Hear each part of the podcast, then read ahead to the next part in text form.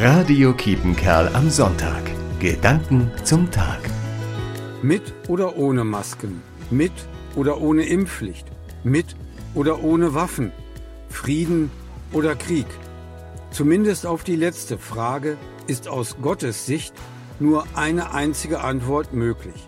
Jesus preist die Friedfertigen selig und geht noch einen Schritt weiter und fordert uns zur Feindesliebe auf.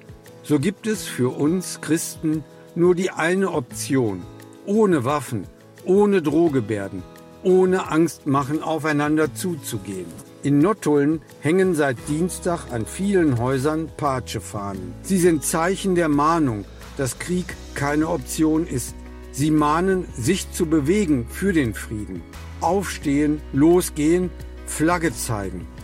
Machen Sie mit, zeigen Sie Flagge und erleben Sie einen friedlichen Sonntag. Das wünscht Ihnen Jürgen Saget, Diakon in Nottuln. Radio Kiepenkerl am Sonntag. Gedanken zum Tag.